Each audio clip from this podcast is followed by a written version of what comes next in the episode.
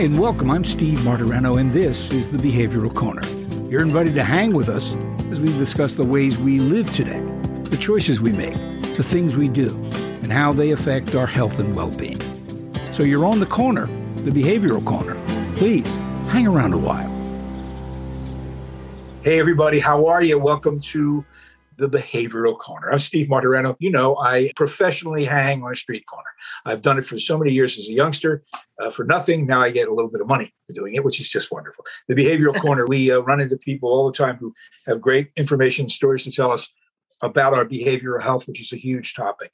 Put simply, it's everything that affects us emotionally, physically, uh, psychologically. It's the choices we make. You know, it's our lives. This is a podcast about everything. We are the beneficiaries having a great underwriting partner in Retreat Behavioral Health.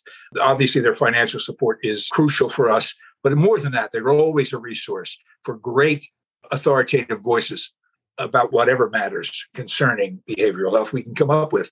And today we have a perfect example of that. We're going to talk about getting uh, the kids ready for school. It may seem like we've experienced every possible situation that the virus has affected, but uh, we haven't. And going back to school is a big one. You know what happened last year? Nobody went back to school. Well, we're going back to school now. So we thought we would get somebody in who really understands the situation and tell us what, you know, you can prepare for.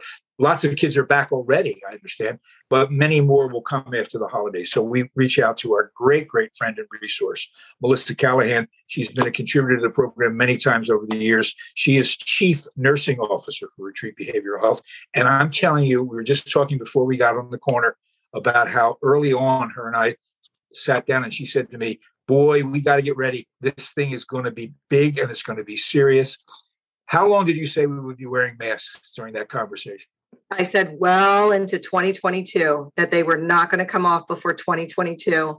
And some people made fun of me like, oh, we got, we're spring free in the middle of the summer when a lot of places were able to. And um, I think it just makes sense with science. It makes sense with the type of virus this is that they're going to be here for a while. And if we look at previous viruses that hit other countries, a lot of those people continued masks for years and still do now if they travel anywhere.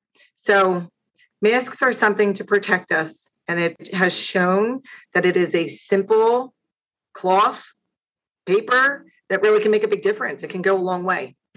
Yeah, you know, it's extraordinary. Um, we could do a whole show on this sort of phobia about masks and what that's all about. And I, I just don't, you know, the next time you go in for a medical procedure, everybody in the room that's going to be taking care of you is going to be wearing masks. They've been doing that forever. So Correct. I don't understand Correct. what the big deal here is. But anyway, masks are going to play a big part. What needs to be thought of when kids go back to school. And uh, Melissa, in addition to being an expert, you know, healthcare provider, has four school age sons. So she's in the trenches on this one. Have your kids gone back yet, Melissa? No, they go back on Monday. Okay.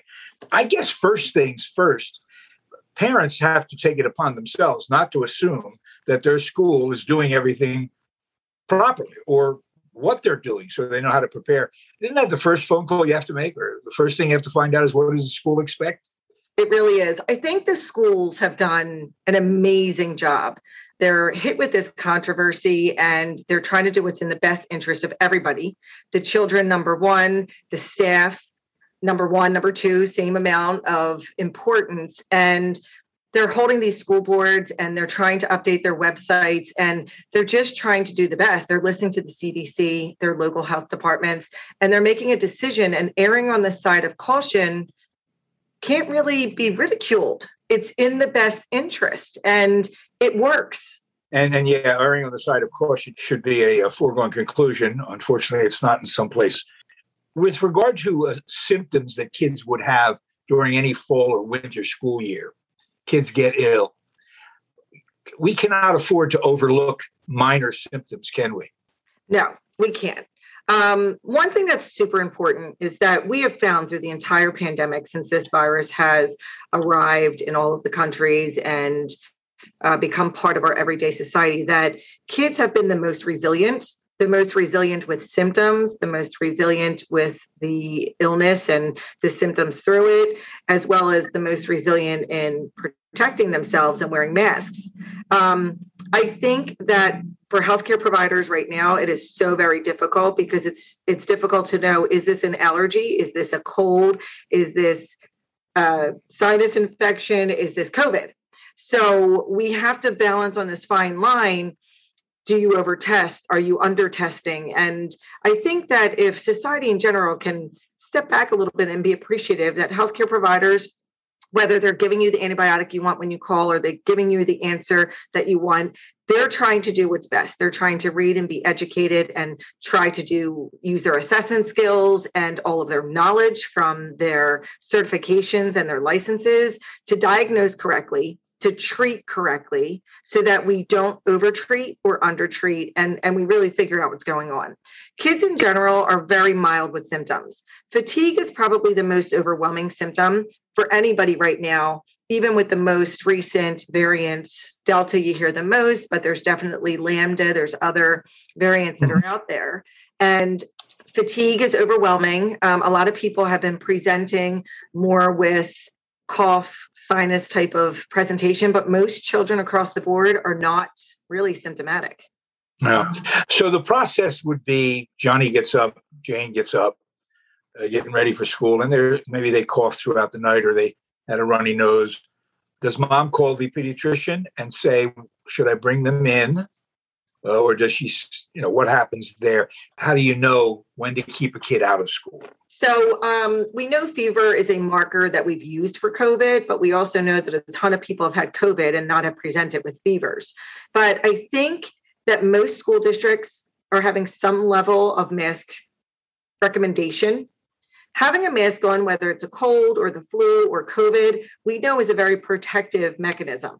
So if your child wakes up and they have symptoms of something, allergy, cold, whatever, I would check their temperature. If they were fatigued or not able to eat breakfast, you would treat it like any other time, like, oh, I should call the pediatrician, see if they want to see them or if they want to wait it out a little bit. If they think it's some virus, whether it be the COVID virus or some other virus, if they're pretty okay looking, their skin color looks okay, they don't have a fever, they're eating okay, they haven't been in high risk exposure situations, send them to school with their mask as if you would any other time. I think one thing that the masks brought on is that when people had symptoms that in the past they would have spread to 100 people in a regular day, going from their car to Wawa to their job, the mask has given protection to decrease the spread of the common cold.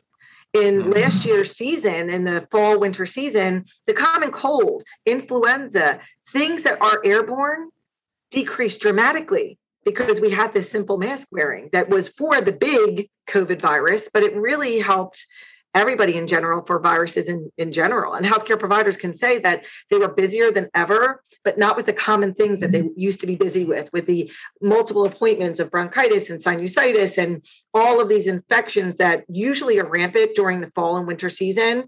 We didn't really see last year. Yeah, raises interesting questions about whether, and it's a side issue, but whether very young children are getting the kind of exposure to the garden variety things you just talked about yep. so that they can begin to build an immunity correct. uh, later. So there's there's all these ancillary problems. But anyway let's you keep getting back to masks. I, yes. I know that's no accident. I mean this is the this is the simplest easiest most common sense thing to do under a lot of different circumstances. Let me ask you about the need to test someone, a child, before you send them back to school. There are home administered COVID tests. Are they any good? Yes, yes. They're as accurate pretty much as any of the ones that you're getting when you're going to the health department or these drive through places that are testing you. It's pretty much the same quality with the same effectiveness and a percentage of accuracy. Uh, there is some user potential error because if you don't put a swab to the correct places, you may not gather the cells. But I think overall, it does make people feel better. I don't want people to have a false sense of security, like I'm negative. Oh, I don't have to wear a mask. Let me go around and coughing and do what I'm going to do. And I don't have to worry about it because there is a period we know 48 to 72 hours, sometimes up to five to seven days that someone can convert and go from negative to positive. I think one of the most important things without becoming controversial, we do have to talk about the fact that vaccinations are making a difference. Um, if we look in the hospital settings, I think the average, the number that's out there across the United States is 85 plus percent of the people being hospitalized for COVID are unvaccinated.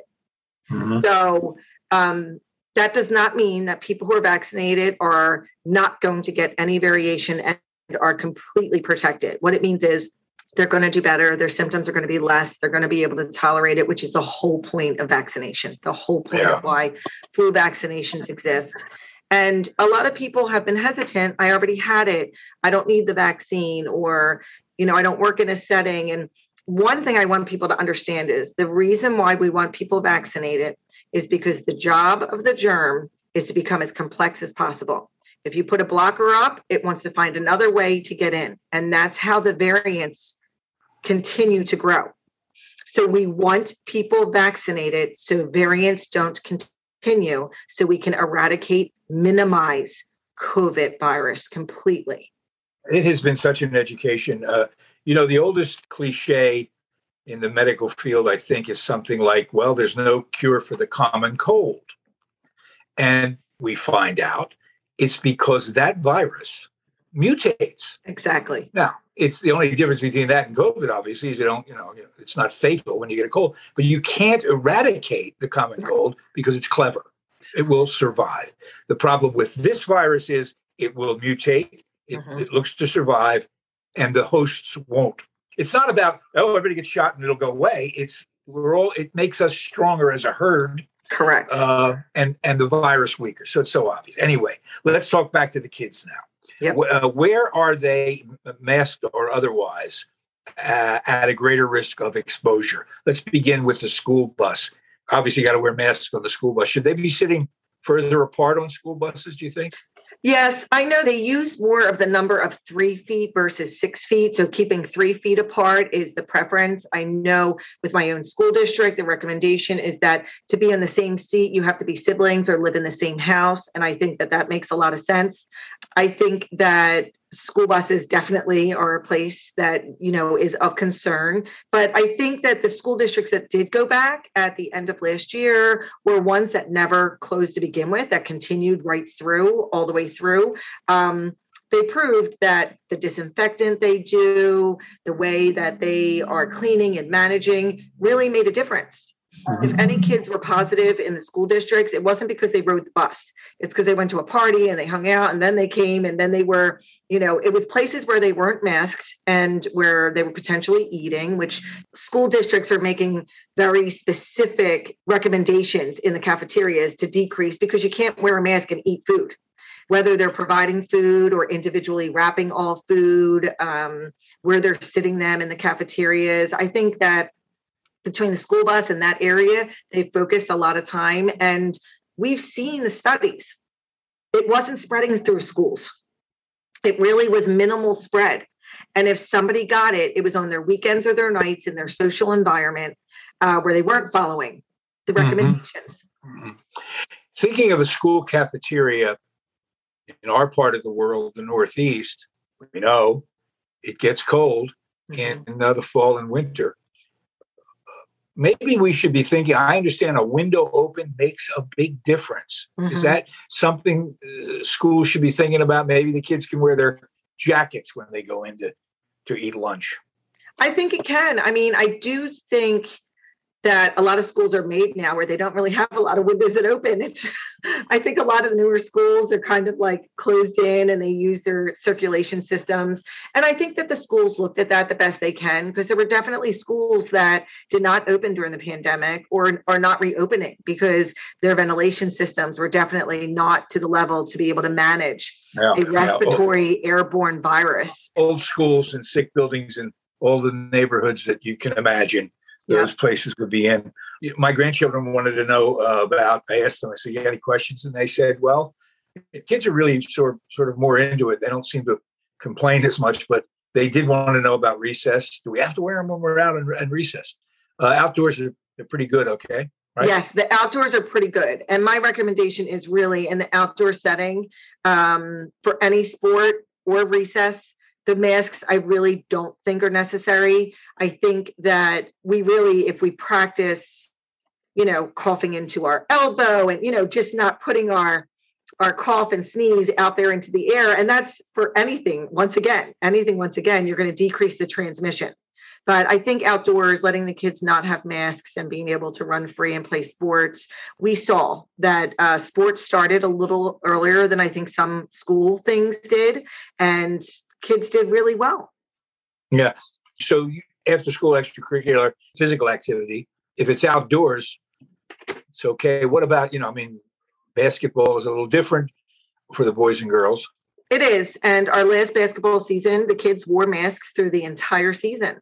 And I think that the schools making the basis on how many people are positive inside. And, you know, what I saw our one basketball league is they moved everything to outdoors and they did outdoor basketball the entire summer. You know, so they didn't wear the masks, they were outside and kids did really well with it. And I, you know, there's a lot of good, I think, that has come out of this virus and it's hard to say i mean i've lost people very close to me from the mm-hmm. virus but mm-hmm. it's really made us stop and, and rethink how we do some things and and how we uh, outdoor dining in the northeast corridor we we never saw outdoor dining like we do now and and it's here to stay we had Thanksgiving. We had that, you know, those rare moments in November when you get a little Indian summerish. Yeah. And we we had Thanksgiving dinner out in my daughter's backyard. It was, yeah, you're right. Uh, you know, you know, the virus isn't the only thing that can adjust and uh, right. and mutate into different behavior. Um, a couple of other things: potting, creating these pods, uh, were were a feature of the the first lockdown period where you thought you were relatively safe with these people, this group uh, people who carpool their children should be thinking about getting together with their neighbors who go to the same school and doing something like that, right? Yep, absolutely. Absolutely. Um, you definitely saw as things started to lift and people went into their quarantine, I like to say, the people that they mm-hmm. were spending the most time with, and they were in vehicles and, you know, in indoor spaces, not with continuous masks on and not doing other high risk behaviors it, it makes sense. Definitely the less numbers, the better. But that doesn't mean zero numbers. So if mm-hmm. you're coming from a bus situation to two families carpooling, you're definitely going to be at a much better situation. But being mindful, people um, are not necessarily mindful when they find out, you know, Tuesday evening that where they were Saturday night, um, they were exposed. And what's beginning to happen is because there's controversy and there's a lot of thoughts on vaccine and no vaccine, they're afraid to tell that they've been exposed. But then what happens is the person exposed, if they're positive, then they've exposed and they've exposed. And, you know, I said a long time ago, I think in one of our second or third conversations, is that we have to meet people where they are and we have to have respect for everybody's thoughts and feelings and fears and um, you know, I think we have to help each other. We have yeah. to help each other yeah. Get to where we have to go. I've seen children bond together, come together, have real conversations about COVID and masks and restrictions. And although they don't like it, they're so quickly, easily able to say, well, at least we can actually be here. At least we can actually have the game. At least we can go here. At least we can try this. And they are so resilient. They really are. I mean, we we kind of made the mask go away mostly for the summer, and bringing them back, uh, my kids really didn't bat an eye. Okay. Oh you yeah, our, our, kids were the same way. Okay, it's time to go back. This is good. Yeah. Yeah, um, you're not making me stay just in my home. So all right, you know, yeah. I'll put my mask on. Let's go. Yeah, and the siblings are looking forward to a little separation time. Yes. Yeah. Um, one more thing about the mask, and then we'll just sort of uh, sum up here. I know you've got things to do. Uh, what kind of mask is advisable? Because you know, suddenly we had a fashion statement going on yes. with with masks for kids. What do you recommend? Listen, anything that a child can put on their face and tolerate is going to help yes, there's studies that show a gaiter or something that's like a thinner cotton is not the same level as a medical disposable mask. That should be obvious. but it still works. It mm-hmm. still works. People who wear glasses, people who have, you know, breathing issues, you have to just get what works for the person. Once again, like I said, meet them where they are. If it's covering their nose and their mouth, maybe it's not tight. Maybe it's not sealed like the nurse in the hospital, but at least that covering makes a difference. And I think for children, whatever is comfortable that will make a difference for them because we don't want them to have fear. We don't want them to have anxiety that's being produced in many adults who are being asked to wear them.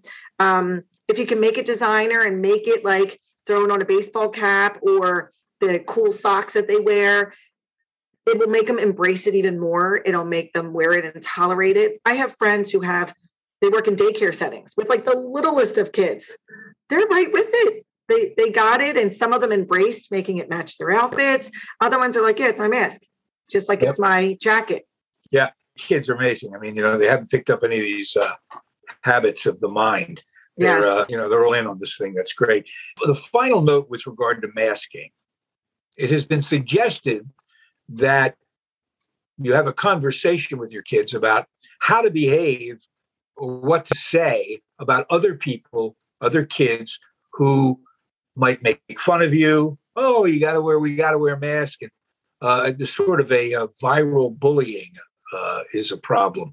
What do you tell kids about how to behave? I mean, I know the answer to this, but you, you have to prepare them for this, right?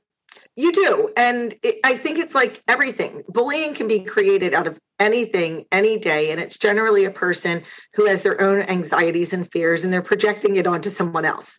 Um, I think just having your kids understand that you get to make choices, they get to make choices.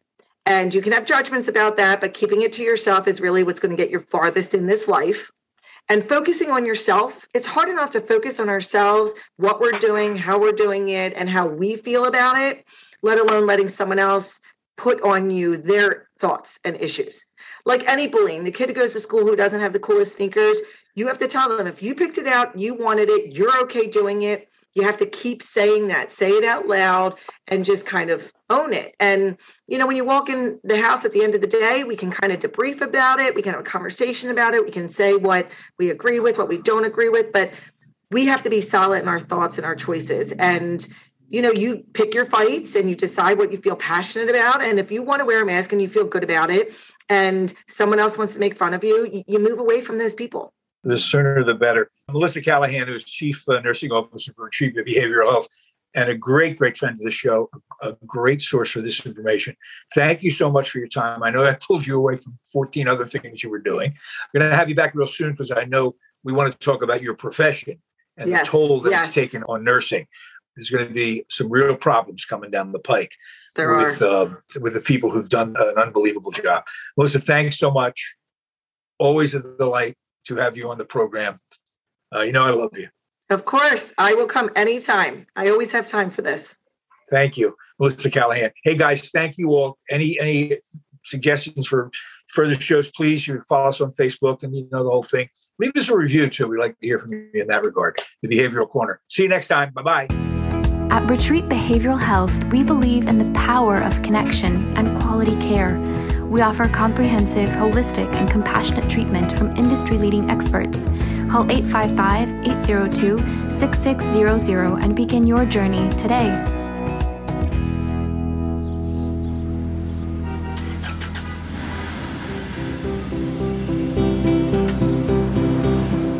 That's it for now. And make us a habit hanging out at the Behavioral Corner. And when we're not hanging, follow us on Facebook Instagram, and Twitter on the Behavioral Corner.